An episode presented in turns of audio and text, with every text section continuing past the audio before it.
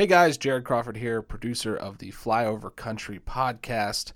Got a really fun episode for you guys today. Our very own Scott Jennings and Joe Arnold spent two days this week taking over 97.1 FM Talk, the Mark Reardon Show. And so today we've got a super cut of all their interviews that they did over the last couple of days. Today we're bringing you the first day of interviews. Tomorrow we'll be bringing you the second day of interviews. Uh, but today we've got Senator Rand Paul to talk a little bit about Fauci and Ukraine. Uh, Anthony Castrovince uh, from MLB.com to talk about analytics and some of the things going on in baseball today. Josh Kraushaar, uh, previous guest on the Flyover Country podcast, to talk midterms and politics. Dave Simons talks a little bit about stock market and things going on with your retirement. And then finally, we've got Philip Holloway to talk about was one of the stranger stories this week of the uh, prison guard and inmate escapee running wild across the country. So, join us for a, a slate of really great interviews on a bunch of different topics. Again, uh, first day here from Joe and Scott taking over 97.1 FM Talk, the Mark Reardon Show. Tomorrow we will have day two for you. So, tune in uh, over the next couple of days to hear all their interviews. Uh, but we'll jump right into the uh, the first day here, starting off with Senator Rand Paul. Appreciate everybody uh, us on the Flyover Country podcast and uh, join us for today's show. Uh, so let's get right into it. Attention passengers, we ask that you please fasten your seatbelts at this time and secure all baggage underneath your seat or in the overhead compartments. Flyover Country with Scott Jennings is prepared for takeoff. 97.1 FM Talks. Scott Jennings along with Joe Arnold right here coming at you in St. Louis, Missouri. And we're proud to welcome to the airwaves United States Senator Rand Paul from the great Commonwealth of Kentucky. Senator Paul, thanks for being with us today. Hey guys, thanks for having me. I'm glad that St. Louis has accepted you too. I thought for sure they'd reject you.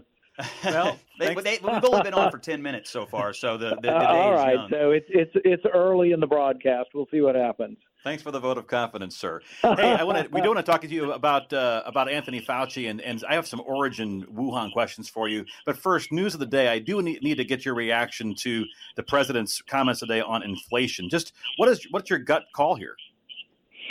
Well, they still don't understand what causes inflation, so they really can't have a solution for inflation if they don't know what causes it. Inflation is an increase in the money supply. When the money supply increases, you increase demand, you increase prices typically you increase the money supply because you're paying for debt. So the Federal Reserve monetizes debt. One of the measures of the money supply is the M2. It's a broad measure of the money supply. And over the last three years, annualized, the money supply has gone up at an annualized rate of about 15%. Last January, it was going up at 27%. So that's where inflation comes from. Everything else is just sort of trying to do misdirection or trying to get you to look at other things or blame it on Putin or this and that but it has to do with uh, deficit spending. And they think they can get out of it with more deficit spending. But in reality, it's big government, it's spending money you don't have, and then the Federal Reserve pays for the debt, but in doing so, creates new currency and you pay an inflation tax. So you're, you're addressing my next question, Senator, and that was because the president today again kind of doubled down on, hey, we're, we're reducing the debt here. This is good. This is overall good for the economy. You've been a long time deficit and debt hawk. What where, does that hold any water? Well, he's playing games. Well, what they did is they drove the annual deficit. This is how much debt you get in one year. They drove it to historic proportions.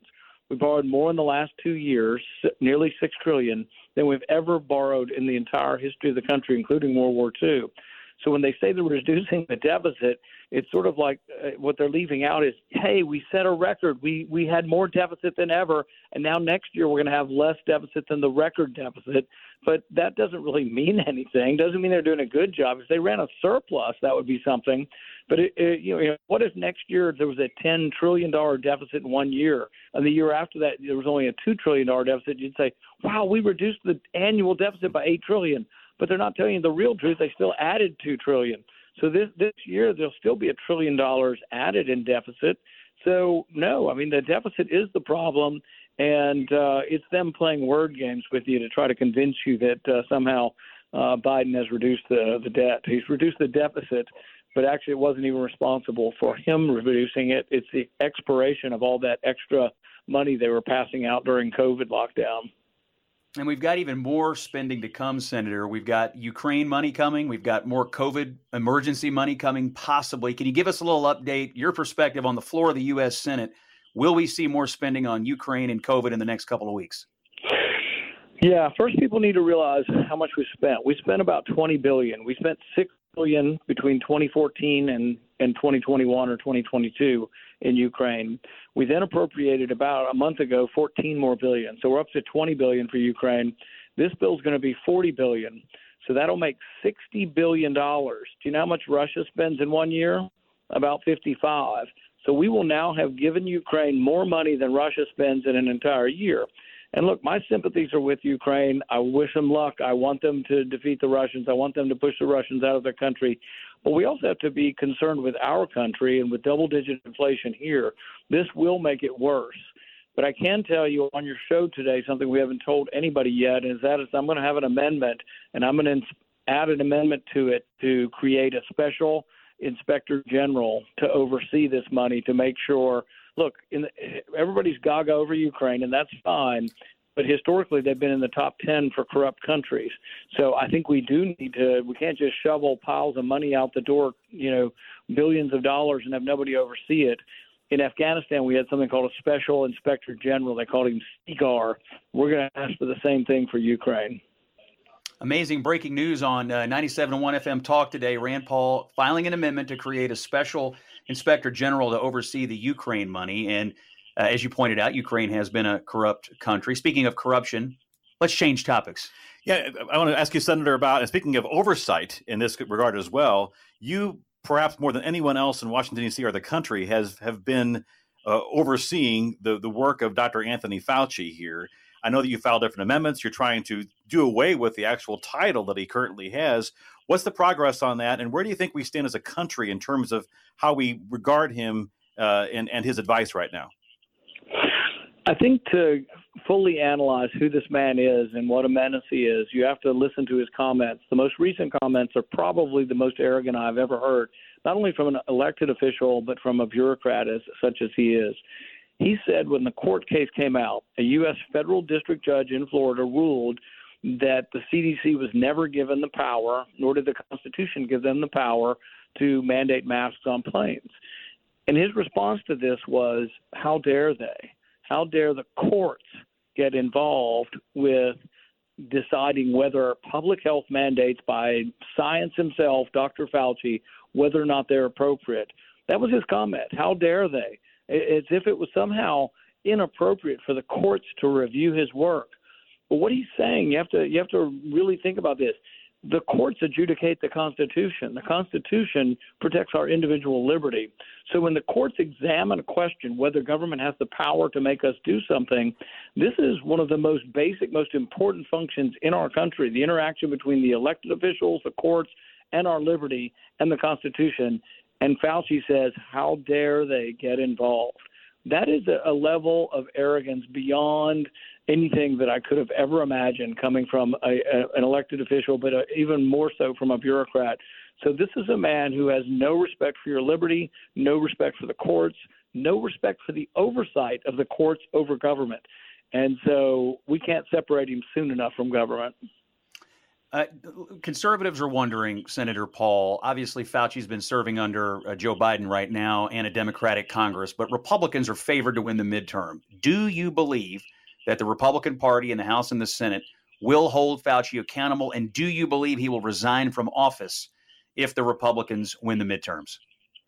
You know, I wouldn't be surprised if he doesn't see the writing on the wall and doesn't retire even before then, so he doesn't seem to be retiring right after the election either way, whether he's there or not, we will subpoena him and his records. And the reason isn't so much to uh, put him in jail, even though I think he did lie to Congress. And it's not so much to attach blame to him, although I think he deserves some blame, particularly if the virus came from a lab that he was supporting in Wuhan. Um, it's really to try to make sure this doesn't happen again. It's it's hard to imagine any other time in our history when a million Americans die and there's been no investigation, not one committee hearing over the origins of this virus. So we have hearings all the time. We have hearings on whether or not the plastic in your baby's bottles is causing cancer. We have hearings on the time, you know, whether Roundup causes cancer. But we haven't had one hearing on the origins of a virus that caused a million people to die, for which there is a mountain of evidence that suggests that it came from a lab. Not 100% proof, but you know, I started out disbelieving. I thought the scientists wouldn't lie to us, and I read their statements and thought, you know, they've looked at this and they're experts. And then I discovered that all of them were, you know, had a conflict of interest, that they had money involved, that they were being paid hundreds of millions of dollars to, uh, you know, fund this research in Wuhan. And the more I read, the more I became to doubt the narrative. And at this point, I'm 95% convinced that this came from a lab, and I'm not alone. If I get the chairman's gavel when we go into this, I will use subpoena power to get all the records, but I also will bring in scientists. I believe in hearing from both sides. We haven't heard any of the scientists. If you watch CNN or MSNBC, you don't hear any of the scientists on the other side. They're well respected scientists who are not Republicans. Most of them are Democrats, but who are on the other side of this who believe that gain of function research, where you create viruses, that believe that it's dangerous. Uh, there's one from MIT who had an op ed in the Washington Post a couple months ago who said that gain of function research is a risk to civilization. It's a gamble that we shouldn't take. And that's pretty strong words from somebody who is not a political partisan. He's somebody who created some of the, you know, most famous DNA technology of our time. So we should hear from both sides. But we've not had one hearing. This is, you know, in many ways, there is an argument that this has been one of the biggest cover ups of a government created disaster that we've ever had. Senator, you've been very generous with your time. I know you have to go, but before you leave us, can you give us a quick 20 seconds on your projections? How will the Republican Party do in the 2022 midterms? I would say 80% chance we take over the House. That sounds high, but that's what I feel. I think a little better than 50 50 on the Senate. I do think that the one thing the Biden administration and Democrats can't escape is the inflation. The price in the grocery store, double digit inflation, 40% increase in gas prices.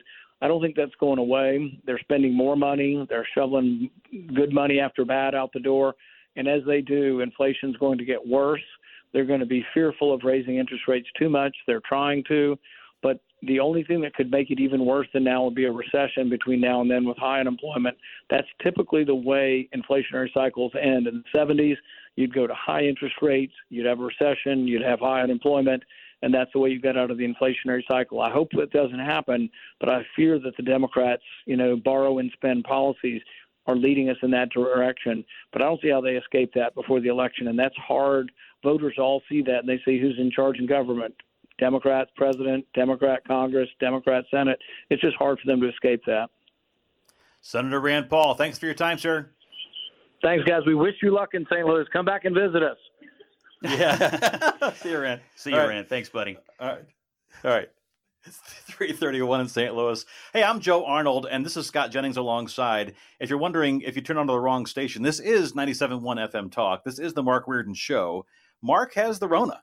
And so Scott and I are are stepping in and and and calling calling on our friends, yeah, to help us out as well. And thanks again to Rand Paul for uh, I've known Rand uh, I guess now about 13 years. I first met him on the primary campaign trail right around right now, actually about a year before he actually won the Senate primary in 2010. And and to understand in Kentucky politics what a force he is, I see a lot of polling, privy to a lot of that stuff. And Rand Paul is the most popular Republican outside, barely outside of Donald Trump in the state of Kentucky. And what he was talking about with us today, Dr. Fauci holding him accountable, his narrative on that, I think, has really been a national leader, thought leader for the Republican Party. But the the amount of response he gets from Kentuckians on that topic, uh, it, it's hard to it's hard to overstate it. it. It really, and he's on the ballot this year, I should say, in 2022, running against uh, Democrat Charles Booker. This is a safe Republican seat in Kentucky for Rand, and I suspect uh, when the Republicans take over uh, after the midterm, you're going to see Rand Paul staying hot on the trail of Anthony Fauci. And uh, go ahead and hit that Twitter box as we speak because uh, Rand making some news for the Mark Reardon Show on 97.1 FM Talk, and that is that he is going to be proposing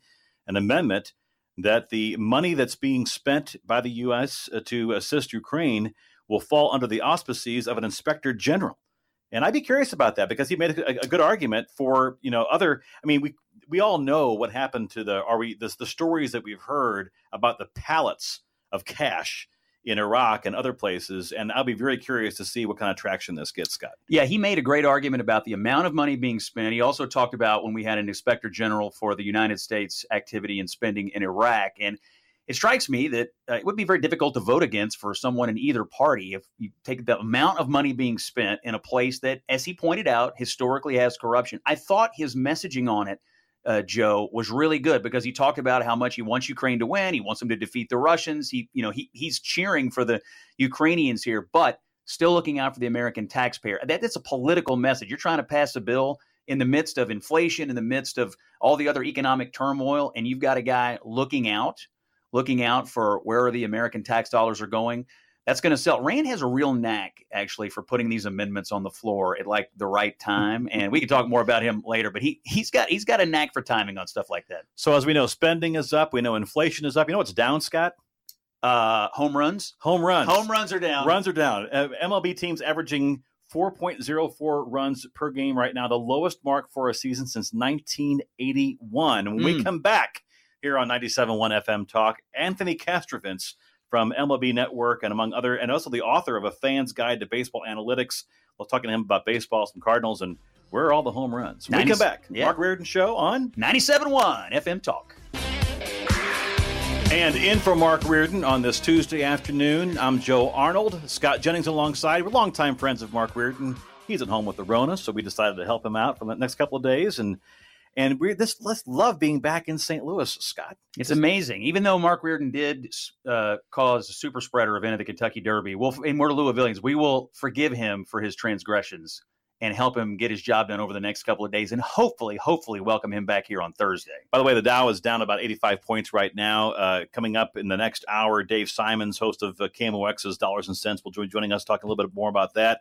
Talking about uh, with Josh Kraushaar as well next hour. Right now, I want to get right to baseball, though, Scott. Uh, we mentioned, by the way, uh, it's one thing to talk about run depletion and something else to talk about Paul DeJong. So Paul DeJong sent down to uh, AAA. They brought uh, Kramer Robertson, but overall, run production is down in baseball this year. Yeah, folks just aren't hitting the ball out of the ballpark as much, and uh, and offensive uh, offensive output is down. So we've got a guest on with us today uh, from MLB.com, a famed author and writer. You see him. Uh, uh, if you follow MLB action a lot, Anthony Castrovince is with us. Anthony, thanks for joining us here on uh, 97.1 FM Talk. Hey, thanks for having me, and thanks for calling me a famed author. I like that a lot. I, I hey, but I, I tell you what, Scott talked up your book to me, a, a fan's guide to baseball analytics, yeah. uh, and I'll tell you, he he talked all about this and has tried to explain some of these statistics to me that are sometimes a little dense. What what was interesting yeah. to us about your book was, um, you know, I kind of tried to get into the analytics game before Joe did, and I said, you've got to read this book because this guy explains every single one of these numbers you're seeing. But I think you had a similar transformation. You became you sort of transformed into an analytics guy, which led to your book project. Maybe talk a little bit about how you how you uh, you uh, absorbed all this information and, and sort of uh, bought into it. Yeah, the book was written for people like me or like I was, where you know I I'm not mathematically inclined, and I'm still not mathematically inclined. But if you're going to watch baseball in the year 2022 and beyond, uh, we all know that analytics is a is a big driver of the sport. It's an increasingly big driver of every professional sport, uh, for better or worse. And you know, just it, it heightens your appreciation for what you're watching when you know how to evaluate it properly and you know how teams are being constructed and that sort of thing. So in covering baseball, I had to learn all these concepts, and I just try to help the reader learn them along with me, um, and and write it in a you know, try to make keep it fun and light as opposed to you know just boring mathematical equations that are hard to grasp. I try to make it easy to grasp, and and uh, you know I think I have some value for that. The name of the book is A Fan's Guide to Baseball Analytics and you can go on uh, Amazon or wherever you buy your books and, and grab that. So as you were putting it together, I just have to ask of all the new fangled offensive statistics that you can look at that are apart from runs, hits, batting average, which one would you say is the most complete tell of how much a player is contributing to his team or how good a player is offensively? Yeah, for me, it's it's weighted runs created plus which is a really uh, you know hang on, hang on, hang on. Com- weighted runs. yeah, really cumbersome created term. plus Man, that's, WRC that's plus. Sometimes the, that's sometimes the problem with these stats is they just need a cooler name, you know, an easier uh, name to embrace. But or OPS plus works. It just either one, you know, weighted runs created plus you get at Fangraphs.com, OPS plus you get at Baseball Reference. So it's whichever page you prefer to go to for a guy's, uh, you know, offensive stats. Um, they, they both basically tell the same story. Where wh- how is he performing relative to the league average, and then adjust for his home, you know, for his ballpark where he's played his games, which, as we know, really matters a lot in baseball. Um, we just had a uh, the manager of the Rangers called Yankee Stadium a little league park the other day. You know, so like yeah. Yankee Stadium plays a lot different than Oakland Coliseum. You know, it's just the nature of the beast. So it adjusts for that. It accounts for that. It also accounts for what's going around in the league. And you guys mentioned earlier that you know offense is down uh, so far uh, in this young season, and power is down. So it accounts for that as well. You know, 20 home runs uh, in in 1968 uh, means a different thing than 20 home runs in 1998. You know, we know that in baseball history. So a, a stat like that uh, adjusts and accounts for that, and, and, just gives you a better idea of how guys perform. Speaking of uh, OPS plus, let me read you the OPS plus number of a player for the St. Louis Cardinals. 26. That is the starting shortstop, Paul yeah. DeJong. And it was announced right as we were coming on the air today that the Cardinals have made a move and sent Paul DeJong down to Memphis. Uh, that number 26 just give us yeah. just give us an idea of like you know how, how, do i how do i assess that number you say ops plus is a number how bad is that yeah it's bad uh, so ops plus and and weighted runs created plus they both 100 is league average okay so you think of just the average player is a 100 and so that means uh, Mr. DeJong is 74% worse than league average. So that really puts that into context. And he's, it's uh, unfortunately the last three years his OPS plus has gone down, and that's actually pretty rare, you know, to have that steady decline like that, you know, at his age.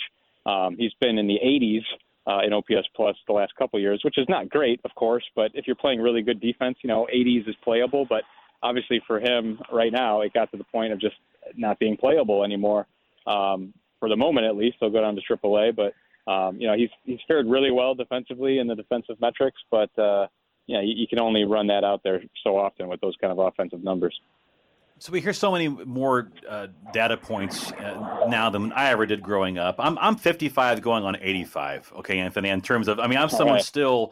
I look at batting average. Okay, I know that's passe, yeah. whatever else, like whatever. But I do, I do. Like I, I had an old scorecard the other day from the 70s that I of a game at, at Busch Stadium, every single player in the lineup was hitting over 300. And I'm like, what happened to that? Yeah. Anyway, but so yeah. you have launch angle, you have barrel rate, you have all these, you know, the OPS, the, the weighted runs created plus.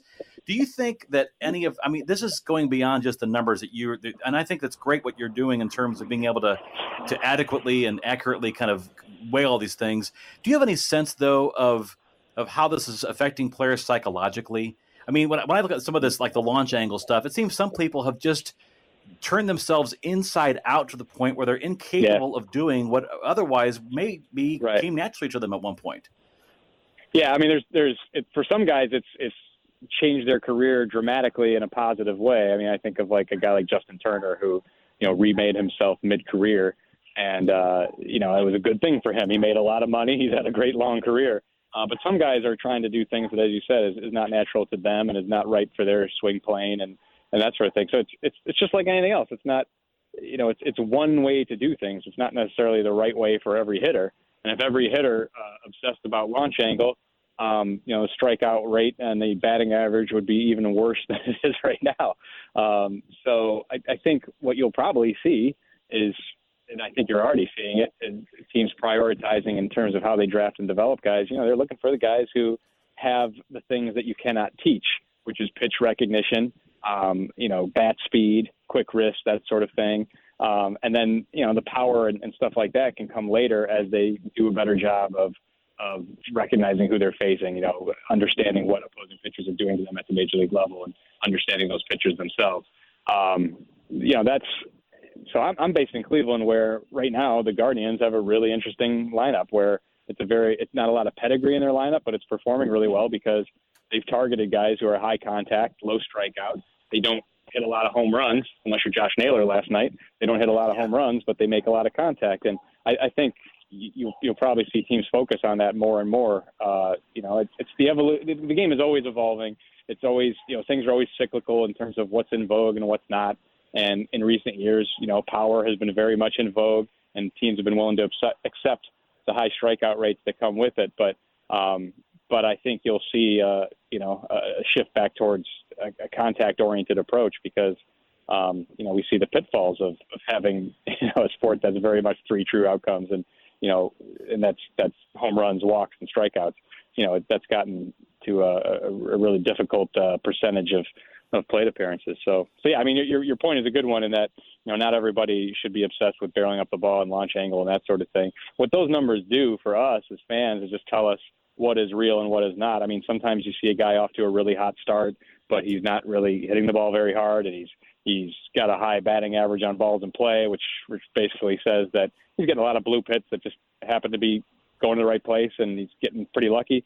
And sometimes you know due for a correction, and sometimes it works the other way where a guy's really slumping, but you know he he is striking the ball with authority pretty consistently, and usually that stuff turns around. I, I mentioned that batting average issue before, or my, my, my, my love of the batting average is as in, in, in a pitching sense. Is velocity what batting average eh, used to be for batters? In other words, it's now I hear all about spin rate versus velocity, and now everybody throws. I mean, the, the, the 95 plus mile per hour pitchers now are pretty much dime a dozen. And in a minute here, I'm going to ask you though about about sticky stuff, but just but explain that to me. As far am I right though that velocity is is not quite as important as it used to be? Yeah, well, so it's important in that. Um, I mean, every like you said, I mean, it's, it's hard to get drafted anymore if you don't throw mid 90s. You know, the guys who used to throw high 90s consistently were the freaks and were really targeted, um, whereas that's more the norm now. And actually, we're seeing batters fare pretty well against just velocity itself um, it's it's the spin rate, it's the movement on pitches that has gotten really uh, you know advanced, and sticky stuff definitely played a huge part in that. Um, and you know that's something we can measure now. We can see when a guy is spinning his, his breaking balls and his fastball better than he used to, and that has a direct correlation with how he performs on the mound. So, um, so you know, it's just the sticky stuff crackdown. I, I think was an important one for the game because, I mean, you had guys even guys again totally changing their careers, but doing it in yeah I say illicit and it was it was kind of winked at for decades. Uh, you know, using foreign substances to, to get better control of the ball, but it really got out of control um, in terms of the substances that were being used and the impact it was having on pitches. Um, I mean, stuff that was I don't know if you've seen the picture of of the spider tack where uh, you know the, the marketing photo that goes with it is, is someone holding a cinder block uh, in their hand. Uh, it's just dangling from their hand because the spider tack is that strong. Um, that's a substance they were using on baseballs. So uh, you, you know when when you work when you learn how to use that uh, to your advantage as a pitcher, it's a really dangerous weapon, uh, and that's and that that correlates with what we've seen offensively, where you know it's just harder than ever to hit. There's so much movement, there's so much velocity with the movement um, it, it's just harder than ever for, for these guys to go up there and, and, and hit 300. So I understand like fans want to see, you know, like you just said, you want to see 300 hitters. That's what we're accustomed to being the barometer for success. Um, but, you know, I would challenge, uh, you know, the Babe Ruths or, or guys who played in the 50s, 60s, 70s, 80s, you know, to, to hit in today's environment. They would be very different offensive players because it's just it, it's just that more challenging with the movement we see now. We're talking baseball with Anthony Castrovince, who is a graduate of Ohio University, lives in Cleveland. He's the author of a book called A Fan's Guide to Baseball Analytics. You see his writing on MLB.com. He's a contributor to the MLB Network. Uh, Anthony, I think you know Joe and I are huge St. Louis Cardinals fans. We're on the air today in St. Louis. Any uh, any uh, analytics or uh, analysts' eye view of the St. Louis Cardinals? Have they over or underperformed this year, in your perspective? Yeah, I mean, from my perspective, they've they've they're probably about where I expect them to be. I, it's it's a flawed team in some respects. It's a it's a good team, but it does have its flaws. And you know, they they came out the gate pretty strong. They struggled the last couple of weeks. Um, you know, I, I'd like to see more depth and and just impact uh, pitching there, and and that's kind of been an issue for them in, in recent weeks. But um, and of course, they're dealing with you know Adam Wainwright on the shelf, much like your your host you're filling in for there. Um, so I don't know if they're right. gathering right. or what, but uh, hence Packy yeah. Naughton taking the mound tonight for the Cardinals. Yeah, that's right, that's right. Um, but yeah, I mean, the offense is on measure performed pretty well. There's there's guys you'd like to see get hotter, but um, but you know it's great to see Nolan Arenado playing like the MVP. We all know he can be. He wasn't that guy really the last couple of years. He wasn't at that MVP caliber level, but he's played like it uh, so far. So that's great for them. But yeah, they might have to make some tweaks uh, mid-season. Uh, they're they're kind of in that pack of teams that that are imperfect, but but certainly, uh, you know, I, I don't see any reason why they wouldn't be in contention midseason. You know, um, do you think they need a bat are, by midseason in order to, for them to be competitive? Uh, I'm sorry, it cut out there. Do you think they, they need a bat to add a bat oh. by midseason to in order for them to be competitive in the playoffs? Yeah, I mean, it's that's a distinct possibility. I, I almost feel like they might be more in the market for an impact starter if, if that's something they could swing. Um, that's easier said than done. The problem, yeah. um, you know, with the expanded postseason is there's just not going to be many sellers, and there's going to be a lot of buyers, and that's a difficult market uh, to work within. So, and then you know, the Cardinals have been not really prone to making the big splash anyway in recent years, you know, and hey, to their credit, you know, they they did some low profile moves last year that worked out really well for them mid season, and they went on that great run in the second half. But um, you know, you might have to work that magic again. Anthony Castrovince, thanks for being on with us on 97.1 FM Talk. The book is called A Fan's Guide to Baseball Analytics. Catch him on MLB.com and the MLB Network. Coming up in the next hour, we're talking politics with Josh Kraushaar, the National Journal. We're going to go over Joe Biden's inflation speech and get to a whole lot more. 97.1 in for Mark Reardon. I'm Scott Jennings. I'm Joe Arnold, 97.1 FM Talk. In for Mark Reardon today, I'm Scott Jennings alongside with Joe Arnold, and we're so pleased to be here. By the way, I'm, it's, it's great to just talk to my old friends again back in St. Louis. I grew up in Belleville.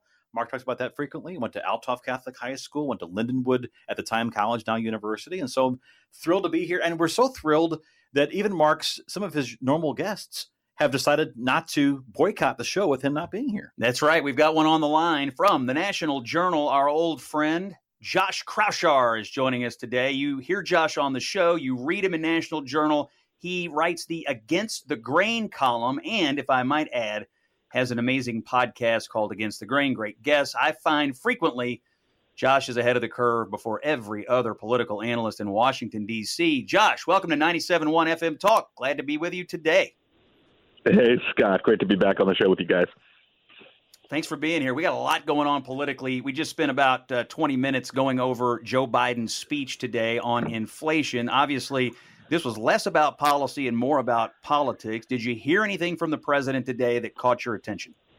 No, there's nothing new, and that, that's part of the problem. That that they're trying to spin away uh, an economic challenge instead of really coming up with real substantive changes or, or policies. Um, and, and, you know, I think it stems from the fact that initially the top economic advisors at the White House were, were claiming that that all the spending that was done through through the the COVID emergency bill last year wouldn't have any inflationary impact. And now that that you know maybe they're not saying that publicly, but if you talk to the, the, the top advisors privately, they realize they may have overshot the mark uh, with that degree of spending, and it's created a political problem that, that they're going to have a hard time turning around with inflation uh, looking no showing no signs of, of going away. What was interesting to me about the speech today was for all of his bluster about mm. taking responsibility and being the being where the buck stops and so on and so forth. Joe Biden sought to cast Republicans as the villains in this inflation fight. I saw this speech today really as trying to get a hold of the political narrative. And I wondered, what do you make of Joe Biden dragging Rick Scott into this? I understand Rick Scott's plan is what the Democrats want to attack. My contention is nobody knows who Rick Scott is. No Republican senator has signed on to this plan. Is this a gambit that could work for Biden, or are they grasping at straws? Well, look, I think you have to think about it in a broader sense. I don't think it's going to work on the economy as so much because the president's in charge and the Democrats are in control of Congress. So it's hard to really shift the blame on the opposition when they don't have a whole lot of control of things. But you know, I think we're seeing the beginning of a frame, a political frame that the White House is going to be using for the midterm elections. They they know that they're going to have a hell of a time selling their own record with you know, the president's job approval below, you know, 40% or so, and, you know, Democrats losing on the generic ballot. They, they know that it's going to be hard to, to run on their own accomplishments. So they're going to try to make this a, a contrast. Uh, the line about ultra MAGA Republicans is something I think you're going to hear a whole lot from um, in, in in the coming months. And look, I mean, there's some some big Senate races, there's some big contests where Republicans are potentially nominating some some folks that may be a little bit uh, you know out of the mainstream, a little bit too far to the right. So you know, I, I think they're they're basically hoping that Republicans, you know, shoot themselves in the foot a few times in, in some big races, and then that that narrative might be able to take hold a little bit. But it's never good to rely on your opposition to to mess up. you know, if you if you're if you taking things out of your own control, if you don't have the power to change things, your policies haven't worked, it's not a good, good, good place to be in. So, you know, the fact that they're trying to draw a contrast, the fact that they're saying, look, you may not like us, but the other guys are even worse. That's that's not a really encouraging advertisement for this White House's record. I do want to talk to you about the candidates and the primaries that are going on today, for instance, in a minute. Uh, in a minute, Josh. But I, but first, are you surprised that that Biden even took on inflation at all? Because the, the, for the most part, the, over the last week, the you know the big story is the Supreme Court. The big story is the Alito draft, and that seems to be what most Democrats are able to rally around. And I guess there's two questions. One, are you surprised that he even took this on rather than just hitting on the notes that most Democrats are able to rally around? And secondly, is this a game changer? This issue of abortion to be able to be maybe the uh, the antidote for the where inflation is just the Achilles heel here for the Democrats this fall. Yeah, you know, I, I think he has to talk about the number one issue that's on voters' minds. I don't think the, a president can afford to ignore what is the central issue in the midterms: inflation, the economy. But you know, this was a very "I feel your pain" speech. He, again, not not a whole lot of policy, more that I recognize the problem. But the problem is, he should have said that a year ago. He should have said that six months ago. Like, where was the "I feel your pain" moment that I realized this is an issue? You know, when it was actually happening, when the prices were soaring, and when you were saying that this was transitory for months and months. I mean, it doesn't give a whole lot of confidence to, to this competent to the competence of this administration when it's not just Biden, but it's Janet Yellen, it's the Fed chair, it, it, it's your top uh, economic advisors like Jared Bernstein going on cable news saying that this is this is going to pass in a few months, and, and it's gotten worse. So you know, this is uh, too little, too late. I think um, you got to talk about, about about about inflation. You've got to show you care. You got to, ha- you know, I think you know, maybe expanding, uh, you know, energy option, domestic energy production would would be a, a good idea that could go against his own party's left and and show that he's willing to cut against the grain, if you will, of his own party. But that's not on the table. They, haven't really come up with any innovative uh, solutions. You know, as far as abortion goes, I think that's a big uh, wild card in the midterms. Uh, I think it's it's not going to have the same effect in every race, and I don't think it's going to have a dramatic effect in changing the political uh, trajectory but you know, my my own view of it is like candidates that sound too extreme on abortion, whether it's left or right, are going to have unique problems, and then they're going to have trouble winning over moderate voters. So, um, you know, one one example which I'm actually writing about right now is uh, Pennsylvania, where uh, you've got a Republican frontrunner for the governorship in Pennsylvania who wants to ban all abortions, even including the life of the mother exception.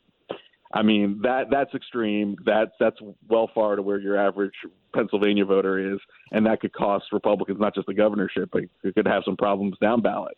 But then you see, you know, Tim Ryan, uh, who, who I think is a pretty good Senate candidate in Ohio, who was asked on, on Fox whether you know he supported any restrictions on, on abortion, and he couldn't name name any at all during the interview. And I think that that is especially in a, in a red state where you got to win every swing voter you possibly can that's also a problem um, for the Democrats. So I think it's a really a case by case situation, but maybe a little more downside risk for, for Republicans given how good the environment is overall and how Republicans are leading on a whole lot of other policy issues.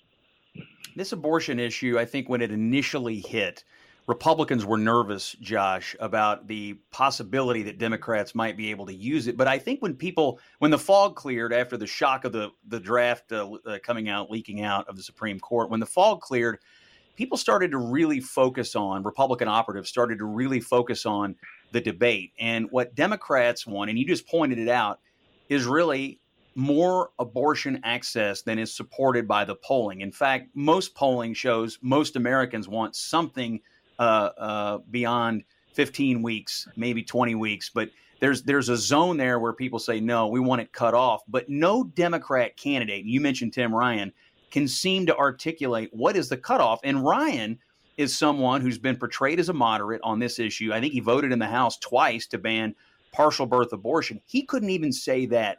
Maybe you could explain to us the political dynamics of the Democratic Party. Are their candidates just not able to say something that's in their political best interest because it is just not accepted by their donors and their base? Yeah, this is really a. They're scared of their own base on a whole lot of issues.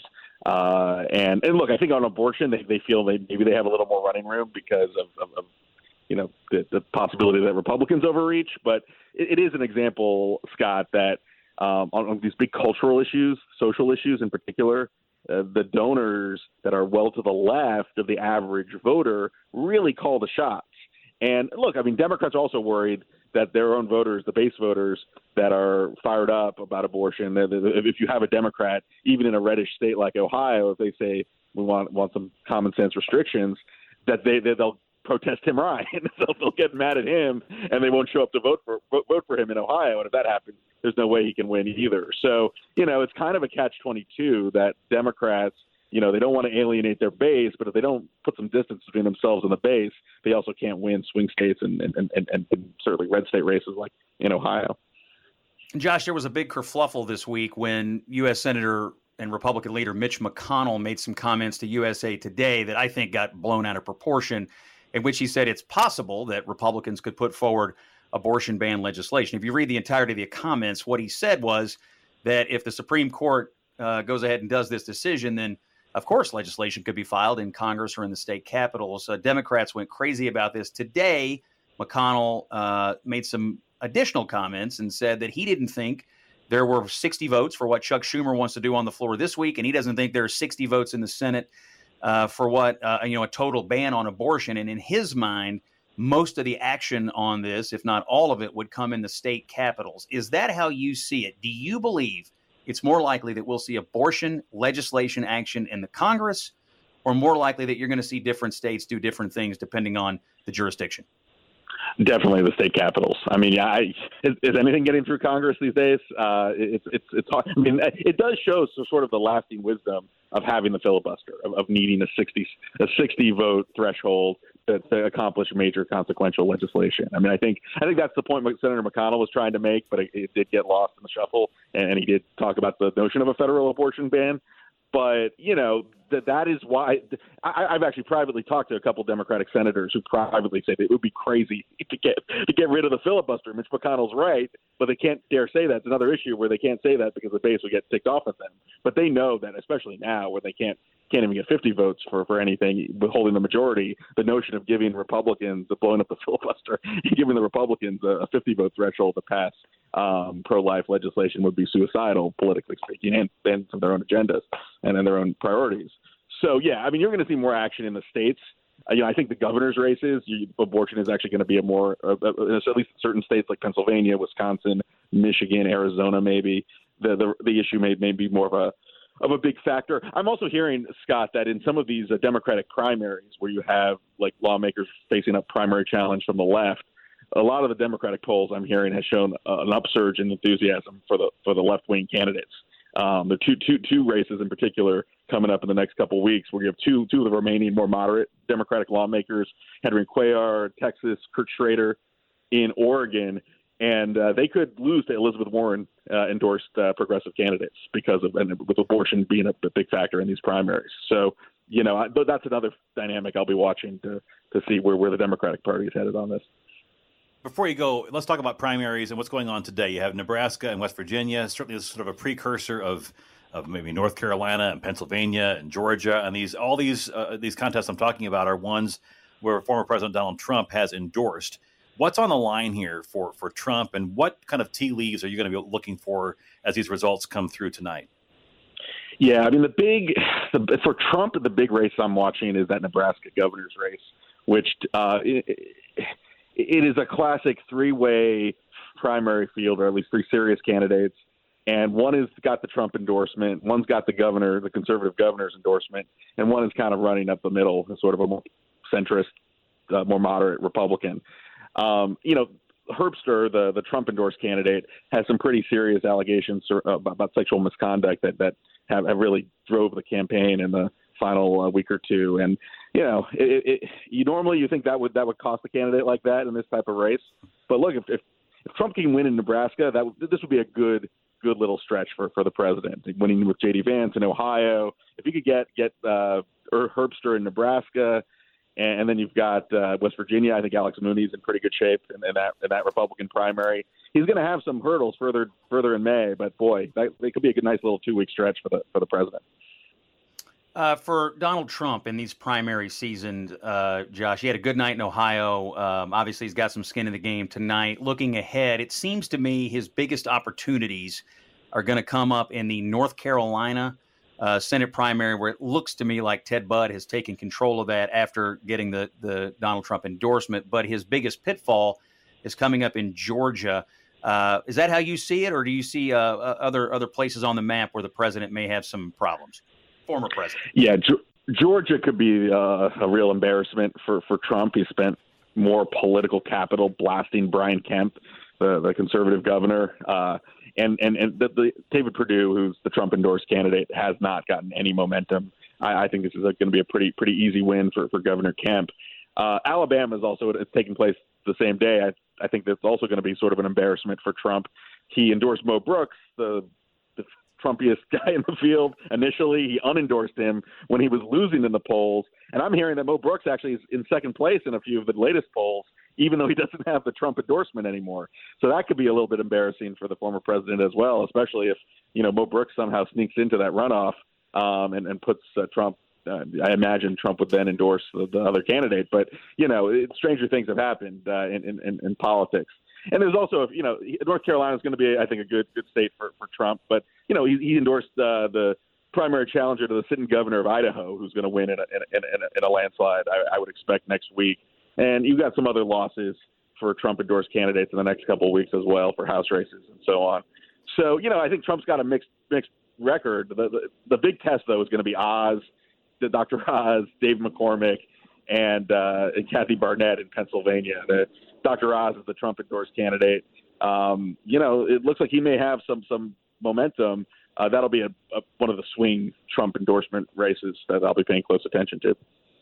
Before there were Trump challengers against institutional Republicans, there were Tea Party challengers.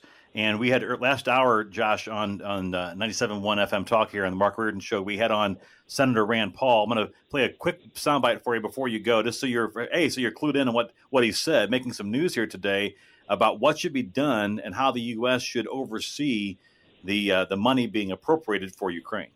But I can tell you on your show today something we haven't told anybody yet is that is I'm going to have an amendment and I'm going to add an amendment to it to create a special inspector general to oversee this money to make sure. Look, the, everybody's gaga over Ukraine, and that's fine. But historically, they've been in the top 10 for corrupt countries. So I think we do need to, we can't just shovel piles of money out the door, you know, billions of dollars and have nobody oversee it. So, Josh, any any gut reaction here to the, the Tea Party, Rand Paul, uh, re- not rearing his head, but basically making his claim here? Well, look, I, I don't think there's going to be any huge complaint that we should you know make sure the money is spent responsibly. I think that that's a uh, of common interest, and I think Republicans and Democrats alike might agree on that. You know, the notion that that uh, Ukraine is a corrupt country and, and sort of these these subtle slurs against Ukraine, you hear that a little bit from sort of the libertarian right or, or some of the anti-interventionist right, and and I, I don't think that is um, embraced by by Republicans or or Democrats. Uh, that, that there's been a more reticence from Senator Paul, maybe some of these other uh, le- Republicans that are less uh, eager to for, for the U.S. to be engaged overseas. But um, you know, I think we're seeing the stakes that are awfully high right now, not just for the U.S. but for our European allies, and to kind of snub or offer that subtle slur against the Ukraine, I think is a you know that, that kind of is a showcase of Senator Paul's true sentiments about the, the larger subject. Josh Kraushaar, the Against the Grain columnist at National Journal, and before we let you go, a huge Washington Nationals fan. We couldn't let you go without letting you tee off a little bit on the Nats. How you feeling about it right now in the nation's capital? Yeah, Josh? This is a rebuilding year. Um, you know, I always like to talk trash with Mark uh, about the Cardinals versus the Nats on, on this show, but um, you know, it, it's a down year, and and, and you know we're going to have a year or two maybe of, of, of tough tough times. But we got some good prospects. We got Josiah Gray. We got a good catcher who looks like he, he's going to be pretty good in the future, but.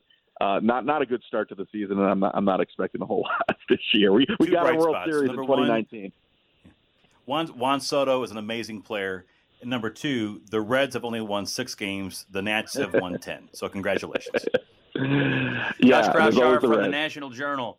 Thanks for being with us today on 97.1 FM Talk. Read him at the National Journal Against the Grain. You can get his podcast wherever you get your podcast, the Against the Grain podcast. Josh, thanks for being with us, brother. Thanks, guys. All right, 97.1 FM Talk. I'm Scott Jennings. We've got Joe Arnold. We're both in for Mark Reardon. We're taking a break. We're going to come back in just a few minutes. 97.1 FM Talk. This is the Mark Reardon Show on 97.1 FM Talk. We're good friends of Mark Reardon, at least I think so, and at least for the, the next hour or so. Joe Arnold and Scott Jennings filling in for Mark. Mark's at home recuperating after he became the super spreader at the Kentucky Derby over the weekend. And so, Mark, we hope you're enjoying your uh, your solace there, your your recuperation.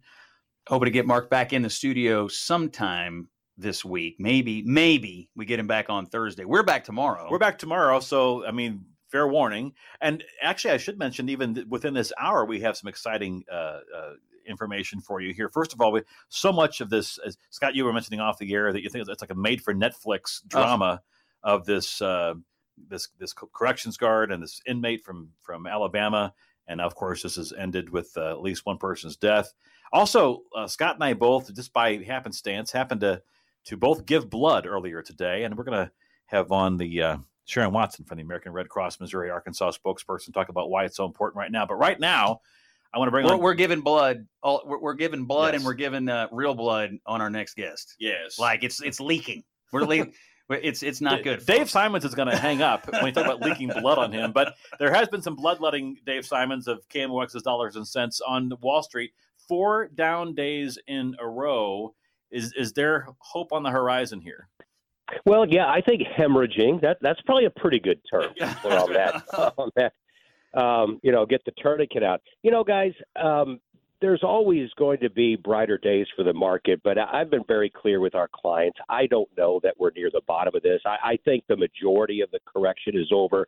But let's simplify things. This really, yeah, Russia, Ukraine, that's a little bit of it, but they could end that thing tomorrow, and that doesn't really change the core problem that's going on with the markets and uh, the economy, and that is inflation and the Fed's desire to tame it. And there is not a lot of trust and belief in this current rendition of the Fed that they'll be able to do that because they've just been so late in addressing it. I, I was on my radio show starting last summer, and I wasn't some lone voice. A lot of us were out there saying, come on, guys, you got to start raising rates now. You got to stop with the easy stimulus money because it's becoming very inflationary. And for some reason, these bright intellectuals decided that they weren't really going to address it until earlier this year. I mean, I don't mean to, you know, jump on the bandwagon here and really slam these guys, but they've been wrong, and and we're paying the price for it right now. Dave Scott Jennings here, and thanks for being with us to discuss this uh, matter. It, it's interesting that we've had such a massive downturn, but I don't hear national financial analysts and other people in your line of work uh, describing it as a panic. But when you look at the numbers, I mean, if you just looked at them in a vacuum, you, you could easily get panicked if you're just an average investor. D- do you see this? Did you see this sort of slow motion unwinding coming? And then what's your advice right now to the average? I mean, look, you know, we're average guys. We got, you know, 401ks. We put money into our kids' college savings account. You know, you, you open up your your investment thing on the on your phone at, at your own peril today what's your advice to the average person? Because it, it does feel like it's out of your control and and there's really no short-term move you can make but the impulse is there to do something. What what's your thought on it? Yeah scott you're you're right on this. This is really a bifurcated market and there isn't and shouldn't be a lot of panic any panic for the average investor because the broader market the S&P 500 and the Dow they're barely into double digit correction. This is not even officially a bear market at this point. Where the bear market is and where the panic should be and is are for those folks who decided to play all of these meme related stocks, these pandemic related stocks. So you're talking Peloton and Zoom and DocuSign and even Netflix, which is a powerhouse, did so well during the pandemic. But can you believe a, a stock like Netflix is down over 70%? I mean, this is the kind of stuff that we haven't seen in 20 years since the internet bubble burst from 2000 to 02. So my advice on that is, yeah, if you still are writing a lot of the aforementioned pandemic related growth stocks with high PEs and little earnings, uh, even even after this debacle, I think it's okay to still lighten up there. For the rest of us, not at all. Uh, you, you have to look at your long term goals and objectives. And one thing that I always tell people do a stress test on yourself. I always say that, even in bull markets. Go into your accounts, go into your 401k, all of your investments, add it all up, and then slice 20% off immediately. Boom, right there. And then decide, uh oh, I can't retire next year if that happens. Or, uh oh, I was going to go buy a house and I can't do that.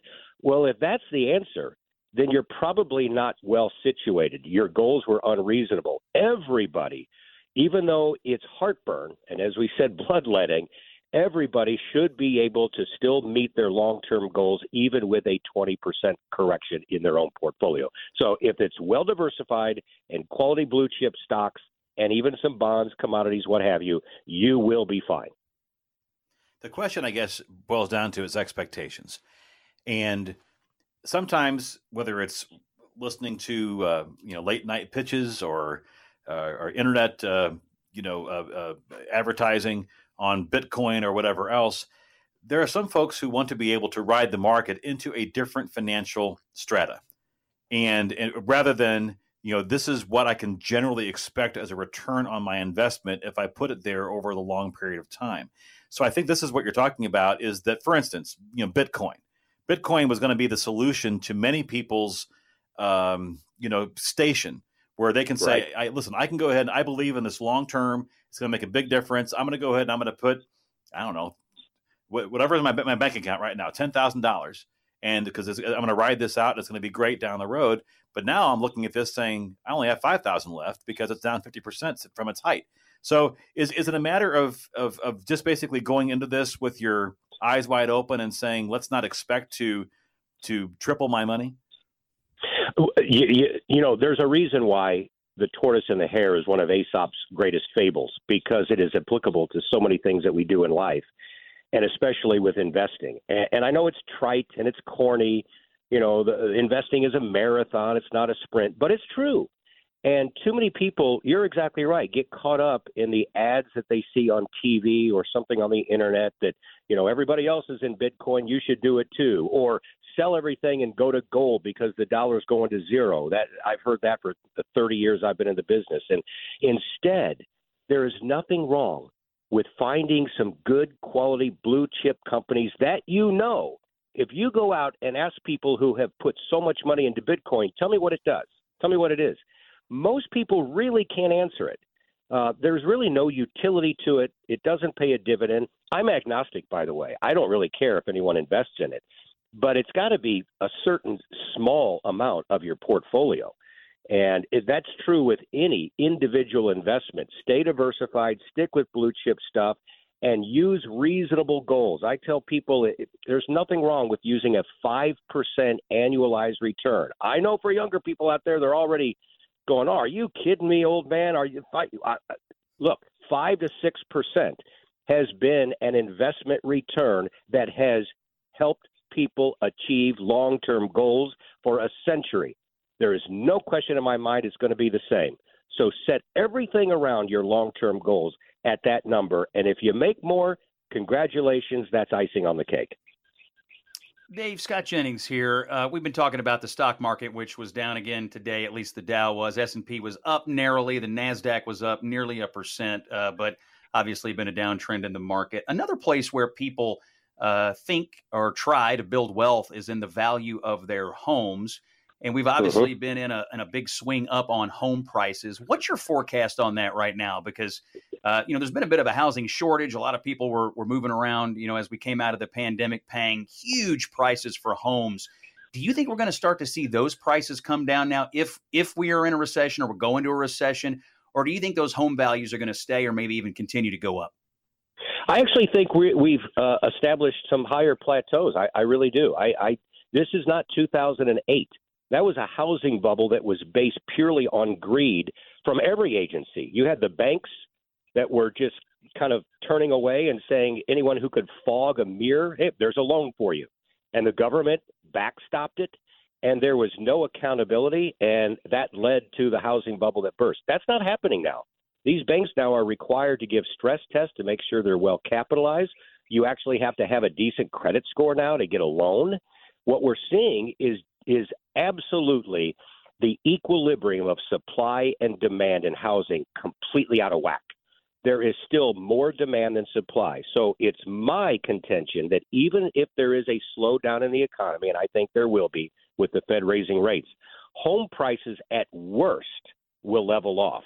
At best, continue to go up here a little bit, but I do not see them coming down and certainly crashing like they did 12, 13 years ago. Certainly, the tax implications for mortgage deductions and things have long been a, a value of of home ownership. There have been times, however, where I've looked at my own life and and uh, and resources and wondered would I actually be ahead if I had just continued to rent over the years rather than buy because of the just the, the, the liability that you take when you, you when you sink into it all depends I guess how, how what kind of shape your house is in in the first place. Is home ownership still a good idea? It, it really is, but that's a fair question because that, that a lot of people can't write off their mortgage interest. In fact, most people can't anymore. So there, there's a little bit of a downside to that. But building up equity in a home is still a great diversifier. It, it really is, and it's something that should not be seen as a pure investment like your stocks, uh, but it is something that typically over time at least stays um, even with inflation. It's a good inflation hedge. So if you can afford to buy, it is still preferable to renting. It really is.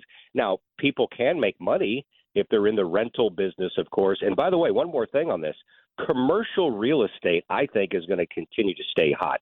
I would not be, you know, investing in office space in New York City or places like that. You, that's one area that has seen prices come down, and I can see that continuing to weaken. But man, oh man, the data that I look at, it's some of this the the uh, construction that's going on from a oh a business standpoint, especially in the southern half of the U.S., is really hot and will continue to be hot. I was just down in Texas and I drove from Dallas down to San Antonio.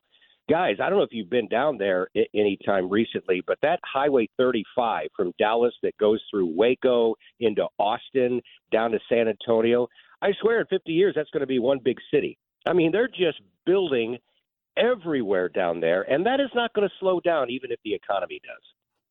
Suburbs, maybe. I have to wonder about downtowns. I have to wonder from work from home policies and the reordering of society after the pandemic and and crime. Know, and I and, mean, and crime. And so I, I, just wonder about commercial. I mean, as far as commercial real estate, maybe in the suburbs, maybe. I don't mean, and of course, I don't mean to to knock our downtown, uh, you know, friends who are listening you know off kilter here. It is it's possible to come back. I, I love downtown St. Louis. I hope that you know there's the office space is uh, is used by people, but ultimately you just got to wonder. I mean, it's a long term strategy about where you're investing in commercial real estate. Well, you you nailed it. That's exactly right. And um, I think we just have to be honest here. I, I love my hometown. I'm from here.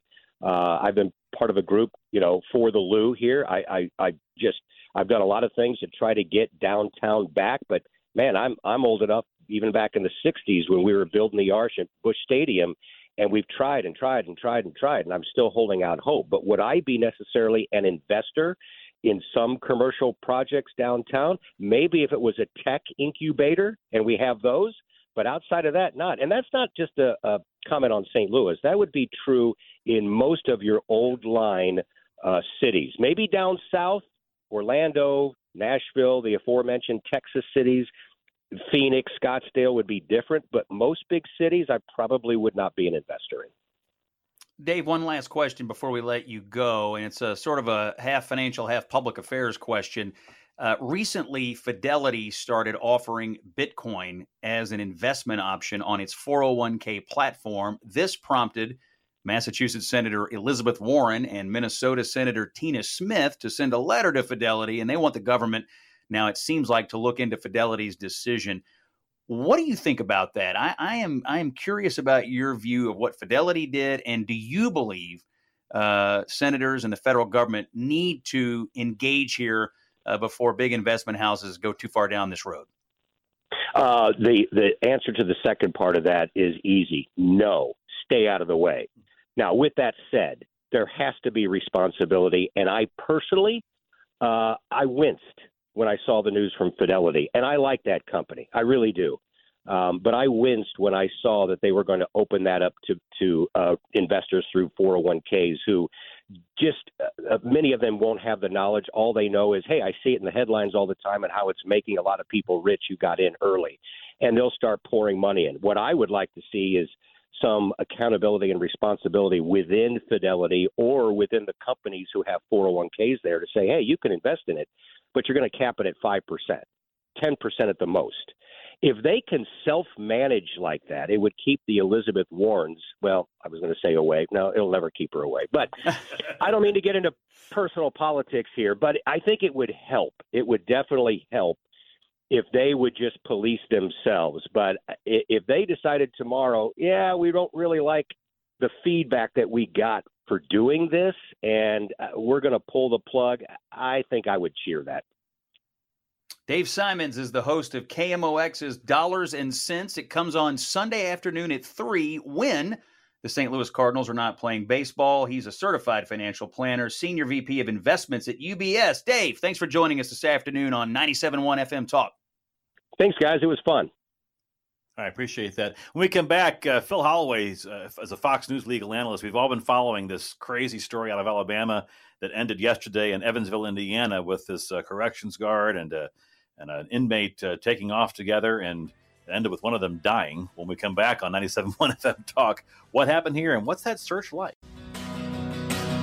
Thanks for listening, St. Louis. Scott Jennings here, along with Joe Arnold. We are filling in for our friend Mark Reardon, who's on the mend from COVID, and we're hoping to get him back in the studio sometime in the next few days. But we're going to be here for today and tomorrow talking about the dues. And well, we're presuming they're going to invite us back tomorrow. Yeah, we, we haven't been that, fired yet. That was the original plan. We haven't been fired yet, although we still have 30 minutes to go, and uh, and no one's. It's like in the movie Bulworth, where Oliver Platt's like cutting all the cords and pulling down all the all the dials and the as Bulworth goes off on TV. So we're going to stay with it as long as they'll allow it. And joining us on the show to talk about this crazy story with the Alabama prison guard is Fox News legal analyst and former police officer Philip Holloway. He's now uh, an attorney with a law firm in Georgia.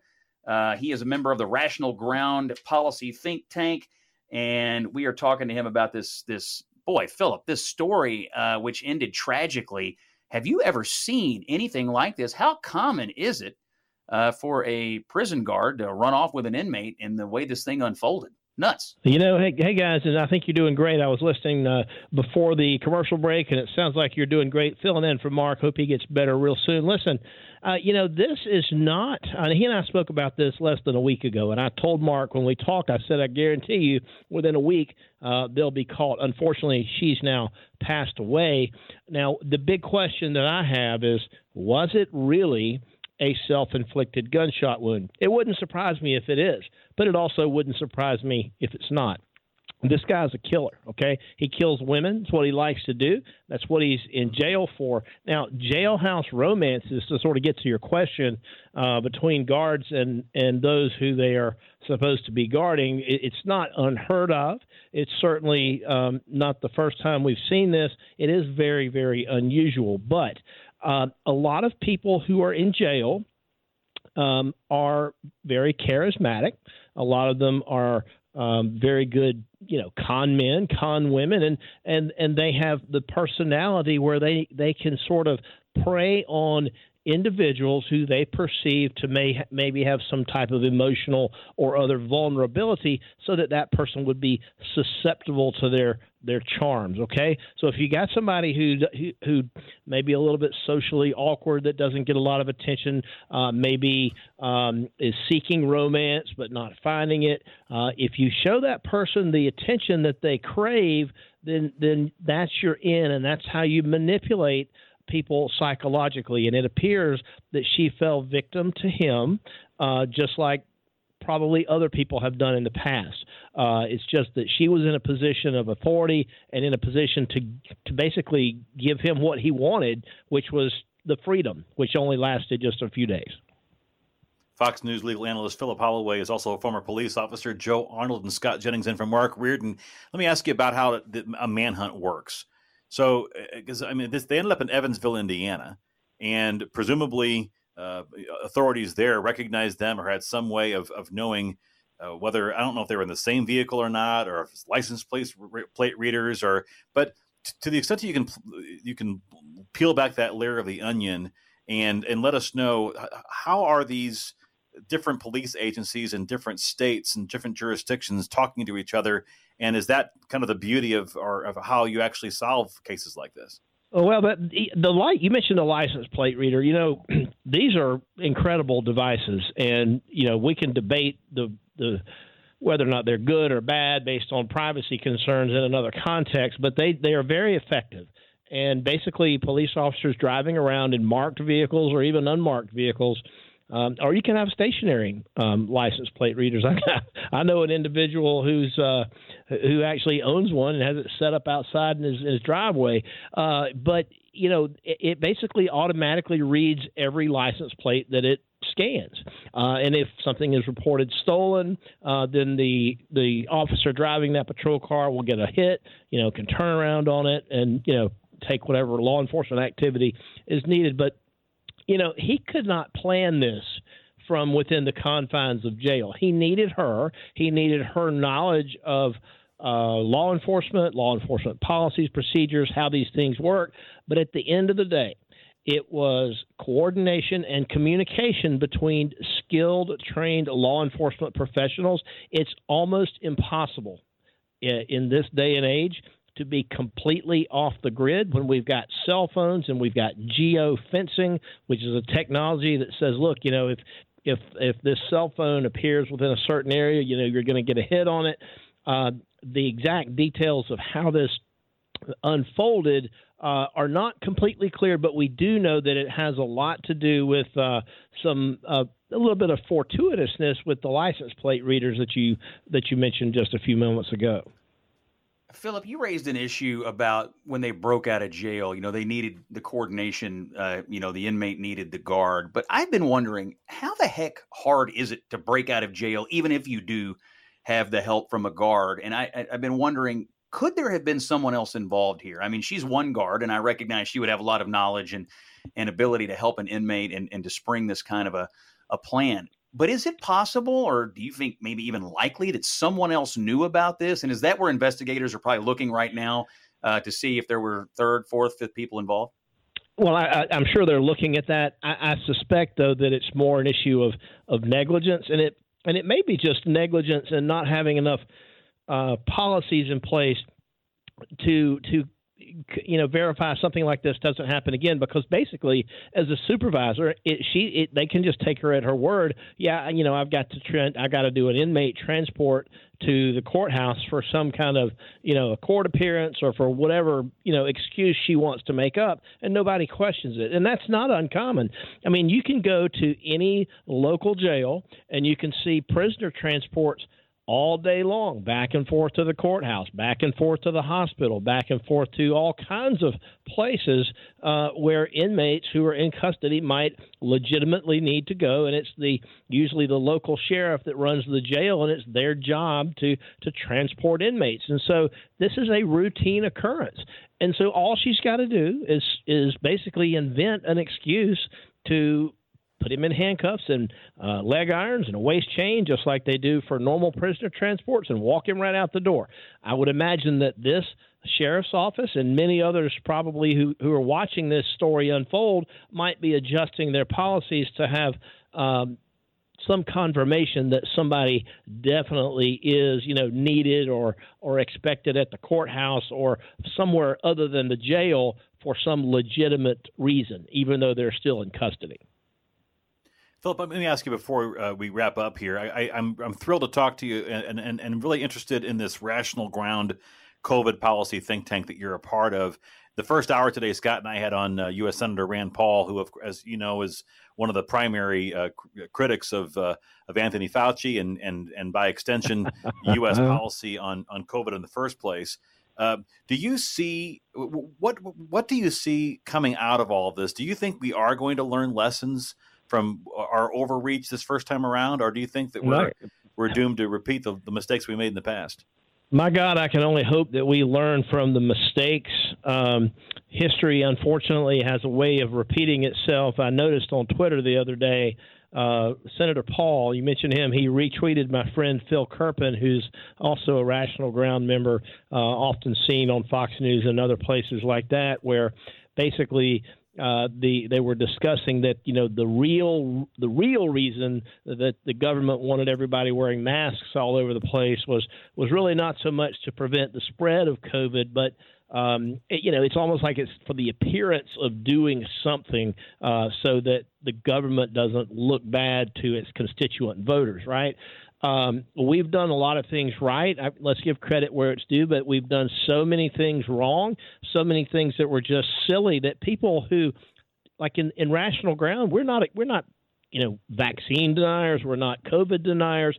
We like to use our brains to think in a rational way to say hey look let's let's think about this. Does this make sense? Use critical thinking critical thought and I think that, that we will learn some important lessons. Shutting down society, uh, especially one uh, as in an economy as large as in the United States, just isn't feasible. Right now, we see so many things that, that flow from that, including the baby formula shortage. That's a direct and proximate result. I, I just tweeted that out a few minutes ago on my Twitter feed at Phil Holloway ESQ. Please check it out. But I just tweeted that. I said, look, this is – this is a supply chain problem. The supply chain is a direct result of the you know either the full or partial lockdown policies implemented by states and by the federal government um, and you know endorsed by private companies and and it's a very complicated um,